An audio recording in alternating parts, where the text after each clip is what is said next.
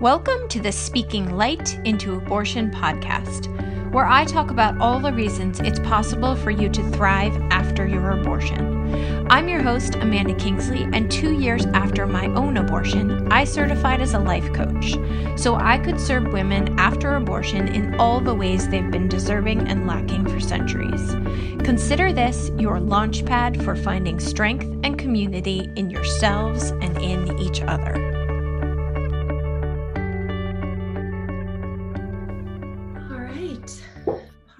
Today feels like a little bit nostalgic, a little bit special. Um, Laurel and I don't know each other well, but like when I saw your name pop up in my inbox, I was like, oh, back in the day when I first started exploring kind of the world of coaching and growth and all the things um, we were in some of the same circles. And at that point, I was still pretty passionate about network marketing. I was thinking about this in the shower today because I remember um, Amber Lilyestrom was like sort of a link for mm-hmm. us in mm-hmm. knowing each other. And I remember her saying to me multiple times, like, why don't you just become a coach? And I was like, why would I become a coach? so she was ahead of the curve for me on that it took me people see things in us yeah we don't see in ourselves yeah it took me a while i was like i get to coach for free in network marketing no it's a totally different game so um i appreciated you reaching out um we've obviously that was that was what like 10 uh, I don't. I, I, don't know. Maybe not that long ago. I want to say three or four. No, it has it been Mm-mm. that long? Really? No, because Oh my gosh, really? No, because I have an eight year old and wow.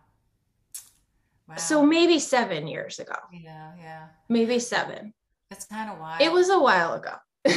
Time flies. and I think, you know, I know for me, I think this is true for a lot of other people, but um, once COVID started, I felt like time really slowed down. Mm. And then in the process of after a year, it started yeah. to speed up again. Yeah. And it put me in even more of a, like a, a lack of sense of linear time. I really have. I, I'm not good with linear time anymore. I think I live in a circular, a circular spiral time frame on all dimensions, and so it's kind of yeah. like yeah, linear time, whatever.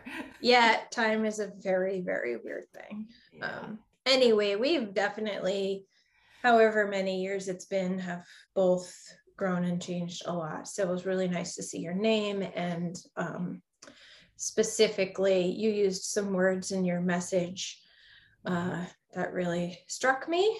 And I thought, what a great podcast guest. So this is fun. Um, all right. So today's guest is Laurel Holland, but I will let you introduce yourself to my audience and then we just get to have a fun conversation. Um, so why don't you tell people um, who you are, why you were interested in having this conversation on the podcast, and we'll take it from there. Sure.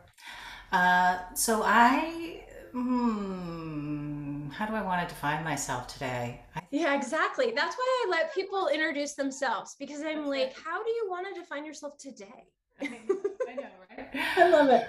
I feel like I, I what I, I think on this podcast, what I would say is, I am a woman who's been on a really deep healing journey mm. for, and now for 35 years. That's a long time, mm-hmm. and I part of my healing journey became my professional development journey as well as my personal development yeah. process. Yeah.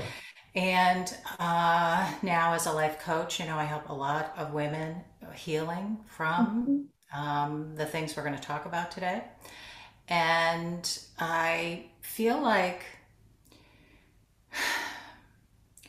for me, you know, like my biggest definition for myself is probably a lover of humanity and beauty. Mm-hmm. mm-hmm. And I really, the older I get, the more I want to live into that. So, what sparked me to come on today on your podcast is well number one i've been following you for a long time and watching what you've been doing and being like oh good for her i'm so glad she's doing that that's such a place that's needed in the world and all that it. good stuff and i think you know after uh, roe versus wade got overturned and there's been so much, um, I think, so much talk about racism and sexism, probably not enough. Um, but uh, I don't know what it was that I read right before I reached out to you, and it was kind of like, I, I just need to I need to have a voice in this somewhere. Yeah, And so it was obvious to ask you to come and speak into it because I, I had an abortion and I've never talked about it openly. It's Yeah. something that has felt like really private to me. Mhm. And I think that whatever it was that I read was kind of like a tipping point for me Mm, internally, where I felt like it still is very private to me Yeah. but it also is something that um, I think the more that we all claim the truth for ourselves Yeah. and, Yeah. and and tell our stories, the more healing that can go on. Yeah. And for me, um, my abortion happened like right after I turned 18, Mm. and I knew that I was not going to be forever with this guy that was the father of the baby, as well as I think he knew that too Yeah. as much as I loved him, I just didn't see it as a long forever thing. And I also realized uh, for me, it would have put incredible limitations and uh, um, say just limitations, heartache Yeah. Into Yeah. my life. Yep.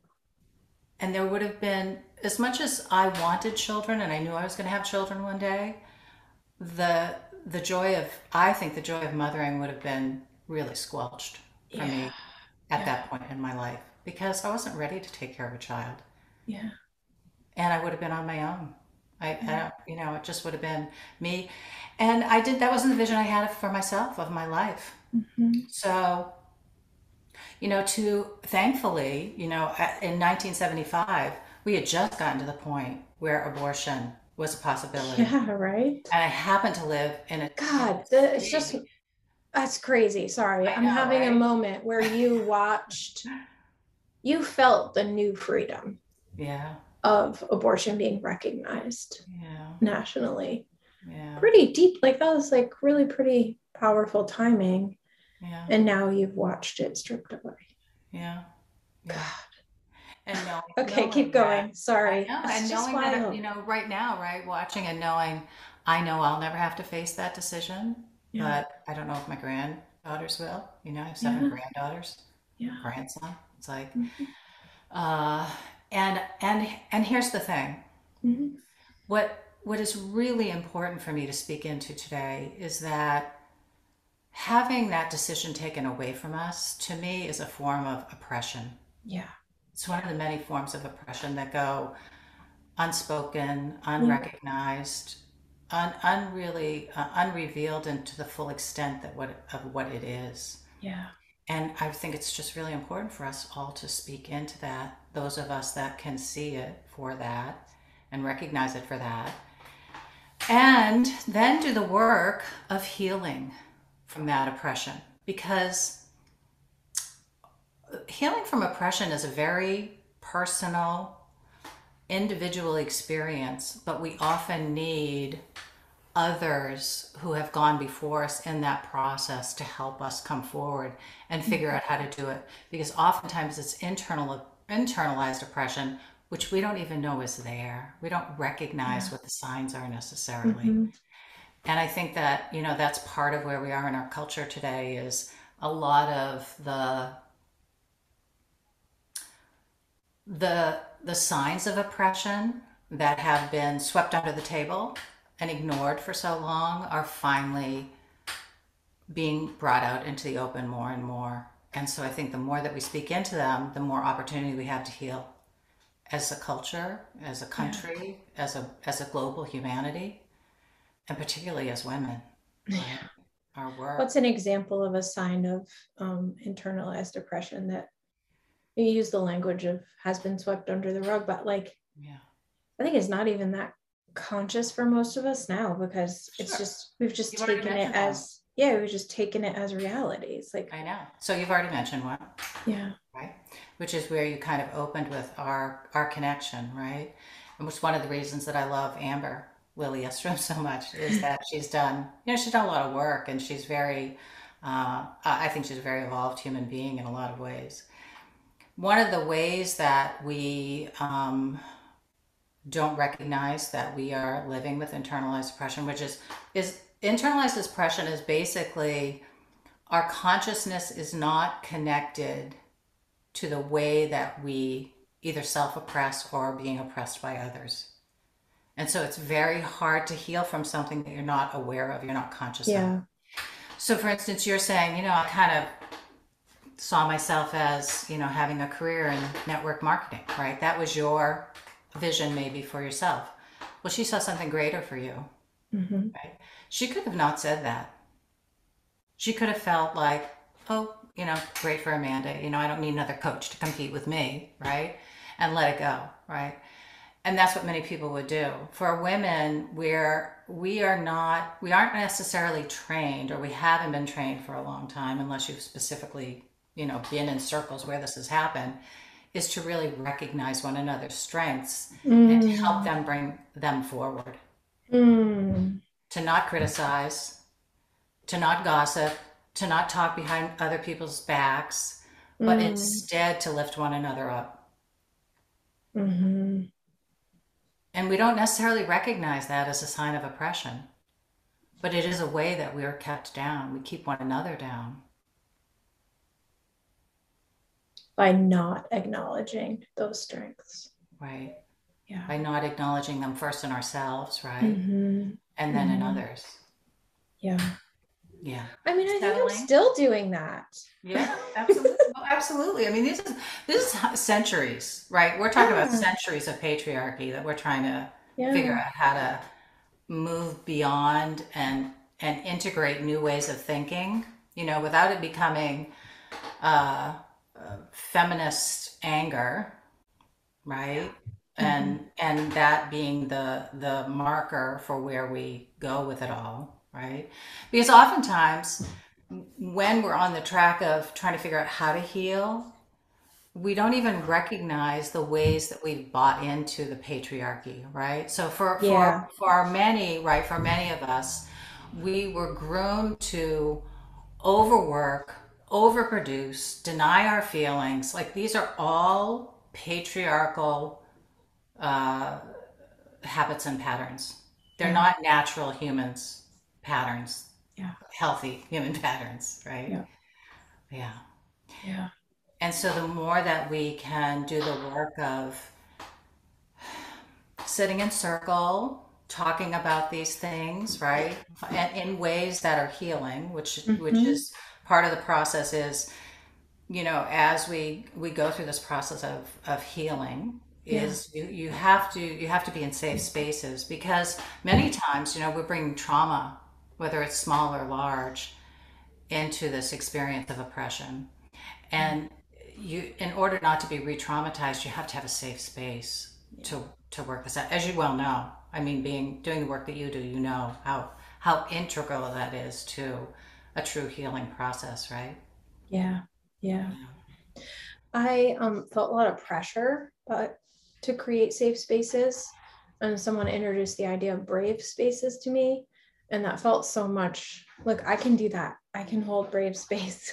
Mm-hmm. I can't guarantee. Like right now, I have a little um, like one week Facebook group event happening. It's just so like so lovely in there. And the pressure of keeping it safe like i can do everything in my power to keep it safe but like i don't it's just like parenting right like we can do everything in our power to keep our kids safe but we can't guarantee that like we can't and so i felt a lot of pressure mm-hmm. about safe space for a long time right. and now that is that's always my vision is for it to be a safe space but the language shift of brave space was like really freeing for me.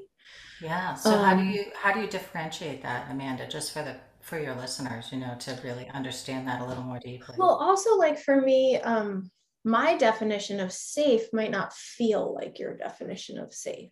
Mm-hmm.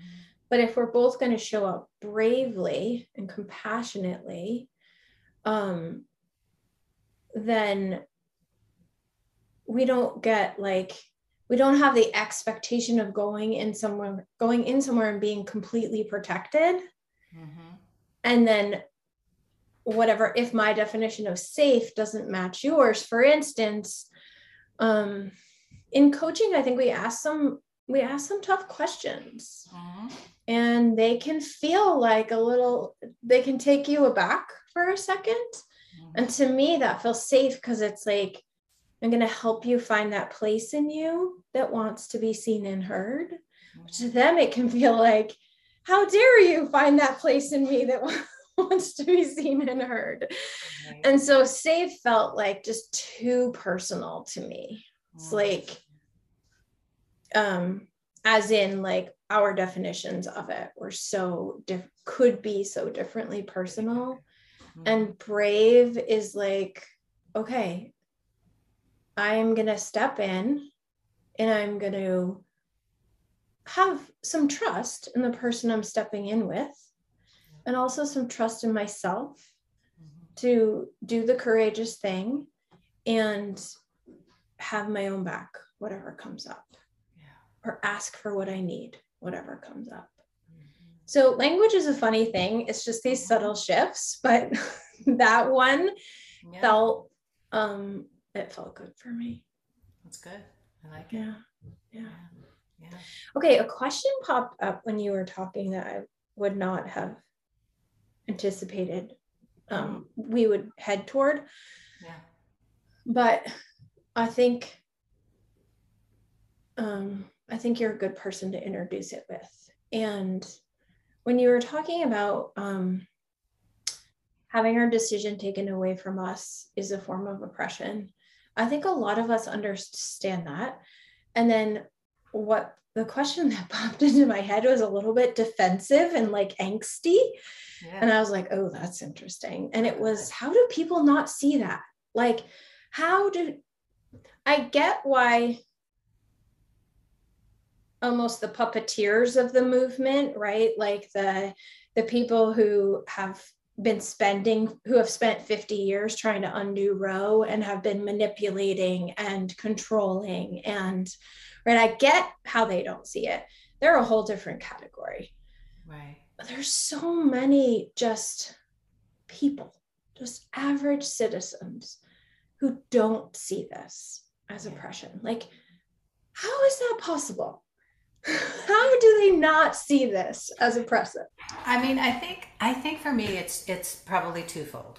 One okay. is one piece is the internalized part that we're talking about like they have that too they have that too yes they don't Thank you. see how they've been conditioned yes to believe certain things yes. right that keep them in that space where that feels right Yeah. right?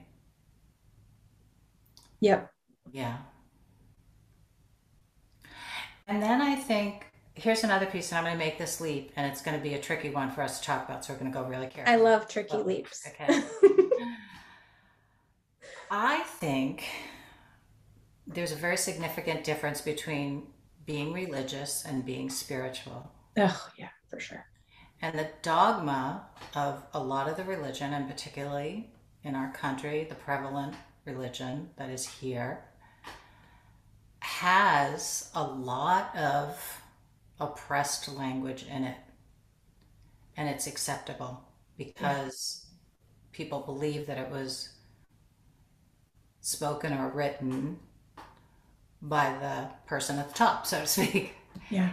And I, for me, right, being a non-religious person but a very spiritual person mm-hmm. see any written experience of religion or spirituality as a filter through some human's lens right yeah and so the human's lens is often uh, not necessarily the deepest truth right it's just their perspective or their experience of that that time. Yeah. So, uh, you know, I think we have we have layers of things that are going on, particularly in our culture. You know, and the the people I think that you're talking about that can't see a woman's choice being taken away from her as oppression. They have this in, very embedded belief system that they're the only ones that would ever change if they wanted to do the deep, deep, deep work of questioning all of that. And that is really deep work. And as when you, you say it that way, though, it feels like, like honestly, I yeah, I feel like well, then we're fucked because actually, I was um, I was in a private message with a peer coach today, and and she was just saying like, how do you how do you manage the relationships in your life that really challenge you like in her case I'll, I'll be specific without giving details. She said like i know my husband needs therapy and xyz happened and like i can't handle it. Like he's he's interfering you know his his trauma is interfering with our life. Right, right. and I, one of the things i said to her is i like to remind myself that i've invested tens of thousands of dollars and countless hours in my ability to manage my mind. So the reason I say hearing you say it that way, yeah. and I, I don't believe this as a whole, because obviously I do the work of mm-hmm. showing up and inviting people to to think differently and and feel their feelings. Um, but when you say like it's deep deep work i'm like we're fucked there's no way all these people are going to do the deep deep work there are there are a big body of people doing doing the big work i know they are out there if we you know if we just stick with the mainstream stuff it's really hard to see that because yeah. we get brainwashed yeah. into all that rhetoric and all that crap that's yeah. going on out there right so part of it is being able to like look around and see the other thing is to recognize, you know, this is this is a compassion building exercise, Amanda. I think in yeah. a lot of ways, right? For especially for those of us that are that are doing our deep work, is right accepting people where they are. Uh, that was my first message really, to her. I said, yeah. "How are you not letting him be who he is? Like, and just let him be who he is, where he's at." Right. Um, and it's hard. It's hard especially it when you hard. yeah. Yeah. Here's the yeah. thing. Here's here's another um, here's another way of seeing and healing from um, internalized oppression right? Is to take the focus off of taking care of other people which has been the groomed role of women yes. right? And putting that attention on your own personal liberation Yes. And supporting others that want to do the work of their own of their liberation, right? Yeah. yeah. And that's that's tricky because when mm-hmm. we love people, right, that that um, think differently than we do. Yeah. The only way to greet that well is to have freed yourself so fully from the need to change them or take yes. care of them. Exactly. That that pressure is relieved from the situation, right? And you can come in in a, in a very clean kind of way, which feels very different in conversation than oftentimes the defensive posture, right? Yeah. Yeah. And that's that's that's that's big work. That's the big work. Yeah, exactly. About. I mean, that's what I said to her is the place I've found freedom is um letting him be him and um, just modeling, right? Like doing my own work right. and modeling what's possible yes. without the expectation of him to follow my model.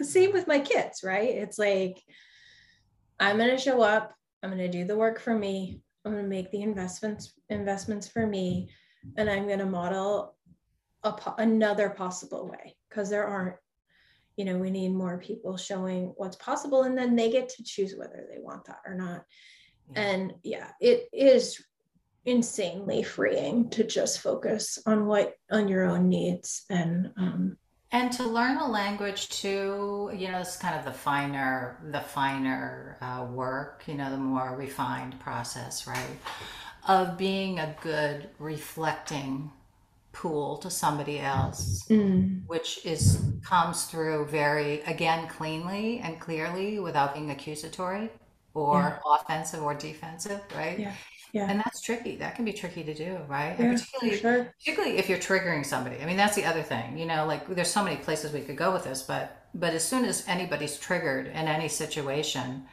uh, from some emotional wound that they have mm, there's nothing productive usually that happens. Yeah, you know and so it has to be like stepped away from usually and come back and addressed in a very particular kind of way later yeah, you know when we're out of the trigger. And so you know there's i i, I want to come back to you know uh, with this whole patriarchal thing of living in a patriarchy and women feeling oppressed right there are many ways that men have been oppressed too and mm-hmm, so there's a lot of healing work for them to do when they when they're ready to do it. And there are places for them to do it if they really want to, right? Just like there mm-hmm, are women's groups now, there are men more and more men's groups forming in places where they can yeah, actually become enlightened to, you know, what's really the fullness of what's happening, shall we say. yeah, Um, but again, they have to want to do it, right? And so how do we invite them to the table well, I think is really the question, yeah, right? Yeah. yeah, How do we do it well so that they're motivated right? yeah, And um, and allowed without the pressure or the stigma. Oftentimes, I mean, that's the other thing when we look at this whole thing, right? It's often been a stigma, the whole mental health and people getting help. It's like seen as a weakness, seen as a mm-hmm, problem. It's seen as something's wrong with us, instead of this is just the natural part of becoming a well-developed human being, right? yeah, Addressing our mind and our emotional lives well. yeah, totally. All right, I'm gonna go back to my crazy question for a second, and then we Mm. can not talk about it anymore. we can talk, Maybe. come back to it as much as we want to, Amanda.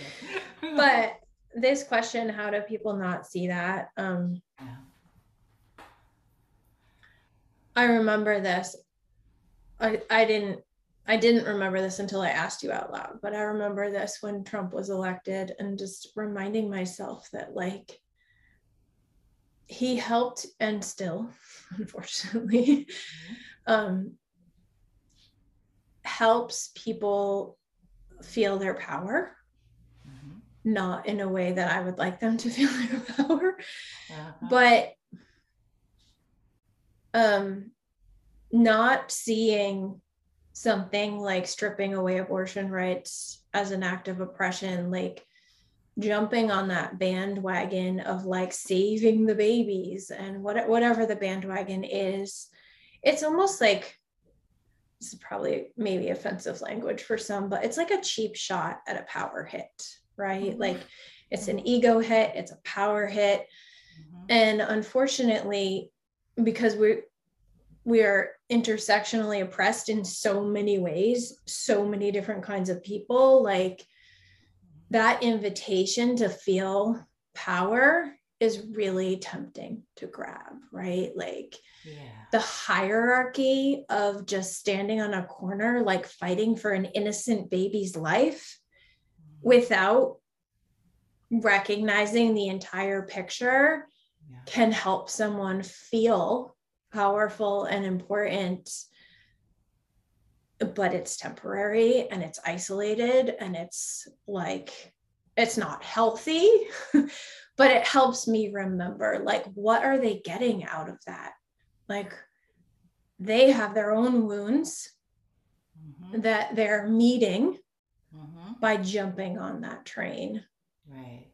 And and most of them i think are not realizing how they're contributing to the oppression. I i do believe that. Uh, Yeah, well, and I think I think we go back to uh, one of the things that f- for me is so important, and that we don't we don't like say in words out loud a lot, which is these are very complicated issues, yeah. And people have a real temptation in the world, especially today, to simplify them and make them sound yes like, oh, we can just make a quick answer and this is the way it's supposed to be, and it's simple right wrongness, and it is not that way. And we we do all of us a disservice when we allow ourselves to be a part of that in any respect, right? Yeah. You know, that whole, if I go back to my own story, right? If that decision was taken away from me, at some level it feels like, Laurel, who gives a crap what your life looks like? We're only Yeah. going to worry about this little tiny dot inside you, right? Yeah. That can't exist outside you yet, Exactly. right? We're only worried about that. We could give a crap about you. And how is that right? Well, that's exactly the in point. When you were telling your story, is exactly the point I wrote down this question because I was like, how do people not see that Laurel's life at 18 was worthy of making that choice? That that tiny dot inside of her, whatever you decide to call it, Yeah. didn't have more rights than she did, an 18 year old girl Right. finding her feet in the world like that that was where i wrote the question like how do people not see this Right. Right. I know. I know. um I know, but then we go but- back to that whole complex, right? Yeah. The complex of yeah years and years and years of patriarchy, the years and years and years of religious dogma that has been uh, accepted Mhm. as truth, Mhm. as right, yeah that we don't question, or many of us haven't questioned. yeah Many people have not. And so, uh, if you take that as the, the final end, the final say, yeah then you, you don't do your own soul searching ultimately. yeah. I'm sure there are many more but you gave some reasons for choosing abortion and it was not the guy not the time um would have squelched my joy of mothering. Like it wasn't the i wasn't ready to take on a child. As you can imagine these are all very common reasons that people choose abortion. Um do you remember like did that feel like enough for you? Like those were those were great reasons but did you have your own back in those reasons as a young woman? Yeah. um and how did you do that? Like to the person who had the same reasons but doesn't have their own back what might they want to hear from you I think we go back to, you know, your reasons matter. Why should you settle for something less than the life that you want or you believe that you can have for yourself? We go back to that being an, an, an, an internalized oppression yeah of thinking that somebody knows better than we do what's right or, or what we want for ourselves, right? And this whole idea, you know, like it's very, it, is infuriating. The, the, the, the, you know, we go back to uh, the idea of a man, right? Uh, number one, violating a woman, and then the leap goes from there to her having a child, and now the, where's there's there, all her personal power has been taken stripped away, every every ounce of it, right? Yeah. Every single ounce of it, and so this is why we go back to like this is so deeply complicated. yeah. It's Yeah. really and it's really big. yeah It is, it is not something that should be going unaddressed in any way today by any woman in the world. Yeah, and we live in a society where, in the example you gave of someone um, experiencing, you know, an unwanted pregnancy either through assault or whatever the situation was, um,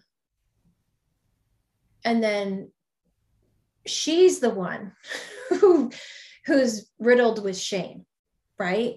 Mm. Like she's the we live in a society where it's her job to take on the shame. And this is really, and that's, you know, this is the bigger healing work, right? This is the big healing work is Yeah. why should we feel shame over that? I, Yeah. Thankfully, for whatever reason, you know, I didn't feel shame over it. I just felt like it was my private story, Yeah. my private issue. And why should anybody be entitled to my story or my issue unless I want to give it? Yeah. right and and the whole idea of a women taking on shame for what men do, what men's choices, is is to me the epitome of patriarchy. It's the epitome of oppression. Yeah. Yeah. It, and have and, you read uh, Chanel Miller's book, Know My Name? No. Oh, it's so good. And it's just speaking to this example after example after example. She was uh, assaulted on a Stanford campus. Mm-hmm. Um, and so, what's that? I think I've seen her speak about this. Amazing. Yeah. yeah. But it speaks exactly to this. Um, yeah in and the only way it'll end is for us to each one of us to stand up right and and do our own healing work yeah of uh, understanding where shame comes from healing from it uh, disowning it right mm-hmm. and and being able to speak clearly into a, a healed story yeah yeah because that's where we get our personal power back amanda yeah. Right. I want to come back to what you were talking about before this idea of, you know, people's power, right? And them feeling, right? Yeah. This we we are in such a time of trying to move from power over to po- internal power, right? External power versus internal power. And that's the ultimate spiritual path. The ultimate spiritual mm-hmm. path for me, your ultimate spiritual development is in working with your inner life so clearly and so cleanly that you do manifest what you want, right? That that is what they're all talking about. Yeah. And yet, if you don't take yourself away from the external power parts, right? You never get to that. You don't get to that. I wrote down earlier um, when I asked you the question about I mean, I think in some ways, for whatever reasons, you were a pretty evolved 18 year old. like, emotionally, spiritually, I don't know what, but I don't think a lot of 18 year olds um, had that same awareness. But when I asked you that question, um, I wrote down the words, what I want is enough and valid and worthy of going after. And in your case, that was like the life that you wanted, the mothering you wanted, right? Right. right. And then as you were just speaking now, that circled back around to like that is where our power is. Yes. Our power is in what we want. Yes. And and that's the very thing patriarchy strips from us. That's it's like right. what you want is less important than what I want you to want. Right, right. And the only way you'll heal that is by doing the work of coming back and claiming what you want, making it yeah. so important. Exactly. Right? and knowing and doing and coming back to inner work because your inner development and your inner work eventually will translate to external an external influence right not external yeah. power but mm-hmm. external influence yeah and the influence is where you now can create change yeah just simply by being by being by giving your gifts to the world by using your voice really well. Yeah. This is this is how it happens. And so you, you know, as as a as a coach, as a mental health counselor, you know, as a woman's advocate, as a child's advocate, you know, for me, I always come back to helping people do their inner work because for me that is where we regain our personal power and then we go forward and and we do change the world. Yeah. Yeah. I am like over 160 episodes into the podcast and way back at like 25 or something, I had this series called Honoring Your Abortion, and I still come back to it over and over again. Mm-hmm. And I love it because I've changed so much. My work has changed, like evolved so much since I did that. But I come back to that four part series all the time because I'm like, damn, Amanda, that was brilliant. Like for how early you were in the work, like that was brilliant. Yeah. And a step in that, I think it's step three in that series is honoring your desire honoring your wants yeah. and yeah. um I think what so many people need to hear after their abortions is what you wanted mattered. Yes. yes. And and and I know it sometimes can feel like I didn't want it, but like you wanted to get out of the abusive relationship. You wanted to get out of um you didn't want to carry a baby who was sick. You wanted to there I I think that I would argue every single abortion choice came down to some want that is very likely you have forgotten you had, but it was there and it matters. And I think that we have, as women in general, right? Uh, we have really good, healthy instincts about life and preserving yeah. life and living into life. And so we've been, but that's been groomed out of us because it's, it's again, the model has been be like a man, not like a woman, yeah. right? And yeah. so the idea of learning, like, what does it really mean, like to be a woman, to have fem- the feminine masculine balance within you, to to develop all those parts of you, um, looks very different, right, than let's say the leaders in our government often look, you know, yeah. which is like a model of leadership that we all have been groomed to believe is healthy and good and whatever. And we now see how corrupt so much of it is. Yeah. I mean, we again, it's it's the idea of how how are you using your personal power and how are you mm. developing it, right? Mm-hmm. And and I want to come back to so that what you desire and what you want, particularly yeah. for women, yeah. the inclination is usually very healthy and usually good for the world. Yeah. More often. Yes, it really is. yeah, I was recording a podcast last night um, with one of my most very people in the world, very favorite people in the world. Um, and a question that came up that I'm hearing again in our conversation is like, who took your power? Who has your power? In some cases, who did you give your power to? Um, but just identifying that is something that we don't do. We don't think to do. Like, we want to believe we have our power but we don't not in this world not in this it's society. really difficult. I go back to the com- the complicated factor oftentimes for women comes back to our, our our not understanding our how important you know our psychology and our well-being and our survival really develops in relationship to other people. It's very different than how men come into the world. Mm. and so our complicated uh, story that we have to look at and reality that we have to look at is when our relationships get threatened or we think they're threatened we see it as a as a reflection of our own self being threatened. Yes exactly. and this you know the, and again how how do you grow out of that? How do you move beyond that and make it conscious is yeah. is the work that we're talking about right? Yeah. Yep. Yeah. Mm an essential work for women. If you're really going to, you know, if you're really going to feel like you can live fully into all that you came here to do, right? Your your relationships can't be a place where you're looking for survival any longer, right? Uh, psychological survival or whatever, right?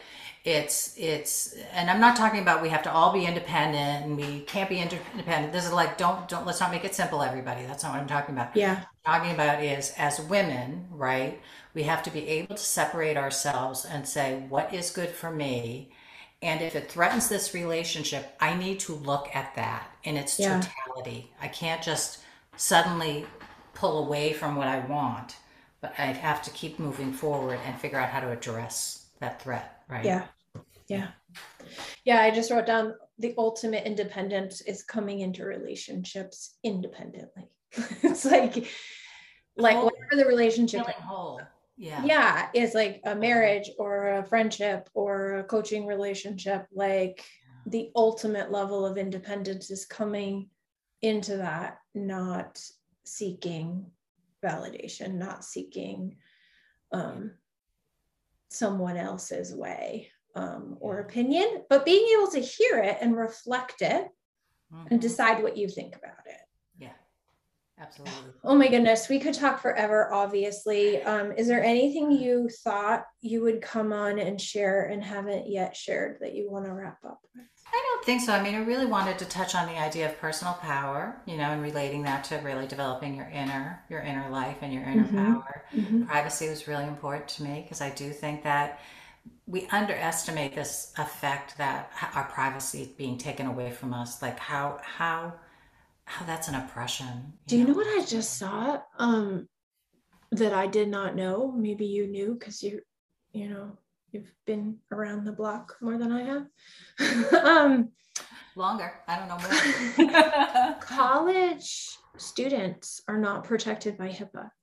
So if they tell a, a dean, an advisor, a student, like a school counselor about their abortion stories, wow. it is not protected under privacy. And if they come under investigation, that all goes on the table. Yeah. Which is terrifying right now. Yeah. yeah in a play in a country that's now criminalizing healthcare. Mm. Um, but I did not realize that, and I have a child of that age right now. Yeah, so I was like, I, oh, um, I didn't wasn't aware of that either. it's a different. It's like that got slipped into somewhere. Exactly. Instead of HIPAA, it's like FERPA, or I I don't remember what it was, but mm. um, I just saw Jessica Valenti offering that and information. So, yeah. I'll, I'll just, we'll, we'll close with this, Amanda. if you're not voting, you're, you're, you are abandoning your personal power. And if you're voting, if you're voting based on what who someone is telling you to vote for and not what is true and real for you, mm-hmm. you're giving away. You are giving it away. That's right because what happens in that voting booth is, booth is is totally private. Yeah. Still, I don't know how much longer that will last. We'll see.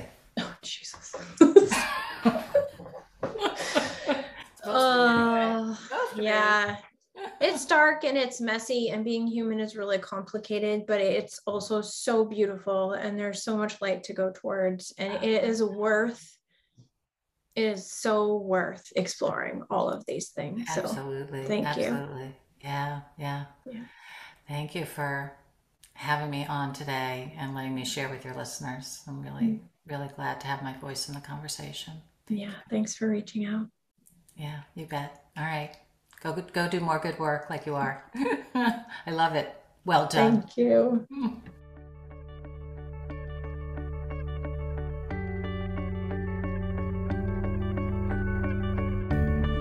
Thanks for listening, and as always, please consider sharing, rating, and reviewing this podcast. It helps me reach a wider audience and invites more people to thrive after abortion. If you're someone who chose abortion and find yourself struggling, hiding, or wishing you could move beyond your experience, head over to my website and book a free call. We'll talk about how you can start living the life you made your choice for.